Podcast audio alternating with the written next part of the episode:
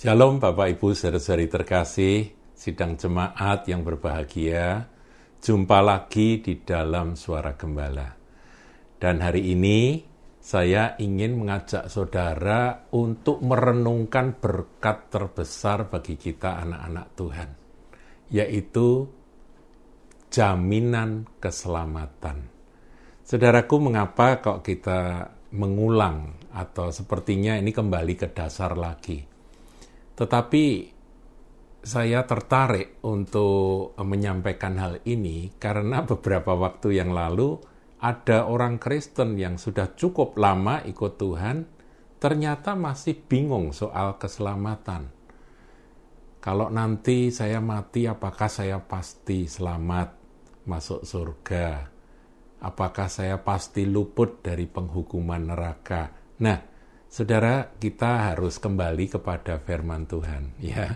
Jadi jangan sampai diombang-ambingkan oleh perasaan, oleh pemahaman sendiri. Kita harus back to the Bible, kembali kepada firman Tuhan yang adalah pelita bagi kaki kita dan terang bagi jalan kita dan firman Tuhan ini adalah kebenaran. Saudaraku yang lain tidak benar, hanya firman Tuhan yang benar. Saudara, kita tahu bahwa Tuhan Yesus datang, ya dia lahir di kandang Bethlehem sebagai seorang bayi yang sama seperti saudara dan saya ketika kita lahir di dunia. Tuhan Yesus itu datang untuk satu tujuan, yaitu supaya kita manusia berdosa beroleh selamat. Melalui apa? Melalui penebusan yang nanti ketika Tuhan Yesus tiba waktunya dia menyelesaikan akan karyanya, itu puncak dari karya Tuhan Yesus itu adalah penebusan. Ya, makanya dikatakan oleh eh, Yohanes uh, Pembaptis ketika Yohanes Pembaptis melihat Yesus berjalan, itu ada di dalam Yohanes 1 ayat 29. Saya bacakan saudaraku ya.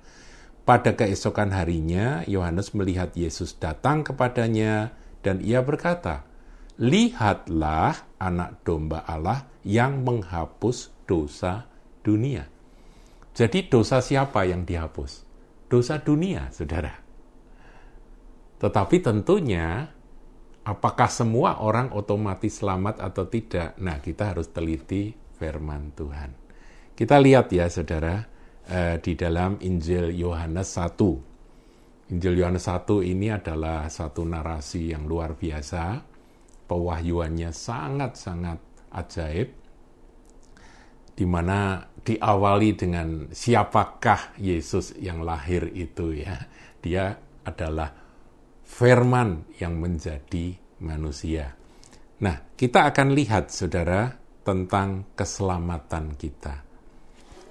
Jaminan keselamatan bagi kita itu caranya bagaimana? Tadi kita sudah, sudah sedikit menyinggung bahwa Tuhan Yesus itu adalah anak domba Allah, seperti domba Paskah di zaman Perjanjian Lama, yang menghapus dosa dunia. Jadi memang ada penghapus dosa apa pun juga bagi semua manusia yang hidup di dunia. Yaitu melalui penebusan yang dikerjakan oleh Tuhan Yesus sebagai anak domba Allah. Nah, kita akan lihat sekarang ayat 12 dari Injil Yohanes. Tetapi semua orang yang menerimanya, hmm, ya, menerimanya, menerima Yesus Kristus Tuhan itu sebagai juru selamat, diberinya kuasa supaya menjadi anak-anak Allah, yaitu mereka yang percaya dalam namanya. Saudaraku, syarat untuk kita ini bisa tertebus itu adalah pertama menerima dia sebagai Tuhan, sebagai juru selamat, sebagai penebus dosa kita. Yaitu dengan mempercayai apa yang dia kerjakan, apa yang dia katakan, dan kita mengaminkan itu semua dan kita menyerahkan seluruh hidup kita kepada Tuhan Yesus. Itu syarat untuk kita menjadi anak-anak Allah. Jadi firman Tuhan ini jelas sekali, tegas sekali katakan bahwa untuk jadi anak Allah kita harus menerima dia. Nah bagaimana dengan yang menolak? Saudara, yang menolak itu tidak akan termasuk orang-orang yang dikatakan beroleh kuasa jadi anak-anak Allah. Jadi kalau saya baca ini secara terbalik ya, tetapi semua orang yang menolak dia, maka dia tidak punya hak untuk menjadi anak-anak Allah.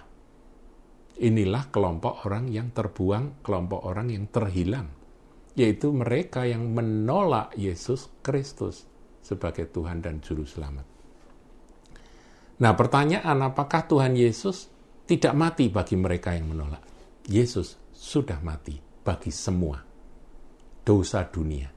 Jadi semua orang sudah ditebus, tetapi syarat untuk menerima penebusan itu menerima Yesus, percaya kepada Dia.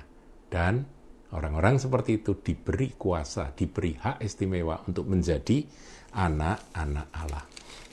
Saya bergeser terus ya di Injil Yohanes ini, saudaraku ya. Nah, kita lihat eh, Yohanes pasal yang ketiga.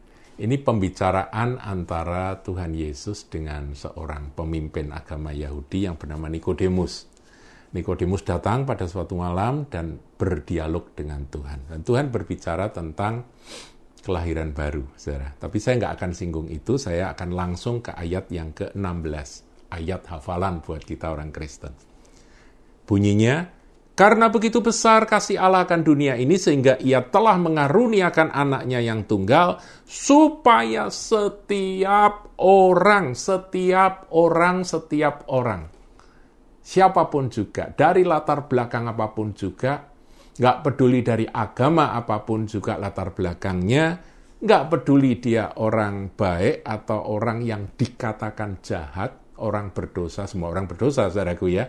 Dosanya itu gede atau cilik menurut manusia, tidak peduli setiap orang yang percaya kepadanya tidak binasa, melainkan beroleh hidup yang kekal.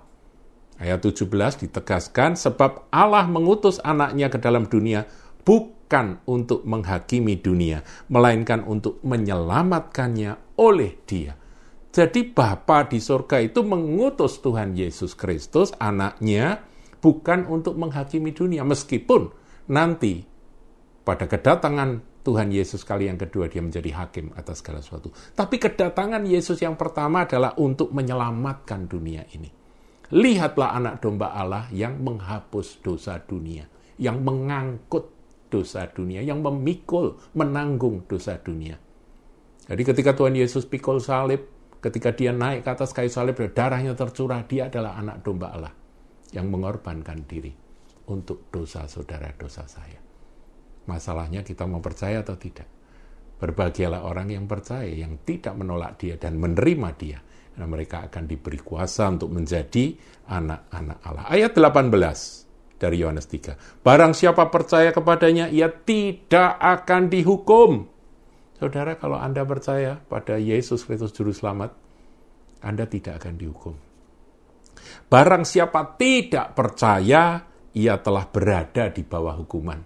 Jadi, sebetulnya semua manusia di atas muka bumi yang belum memiliki Sang Juru Selamat, belum memiliki Yesus Kristus sebagai Tuhan dan Juru Selamatnya, mereka telah di bawah penghukuman. Sebab ia tidak percaya dalam nama anak tunggal Allah. Nah, saudara, ini adalah pengertian yang pertama.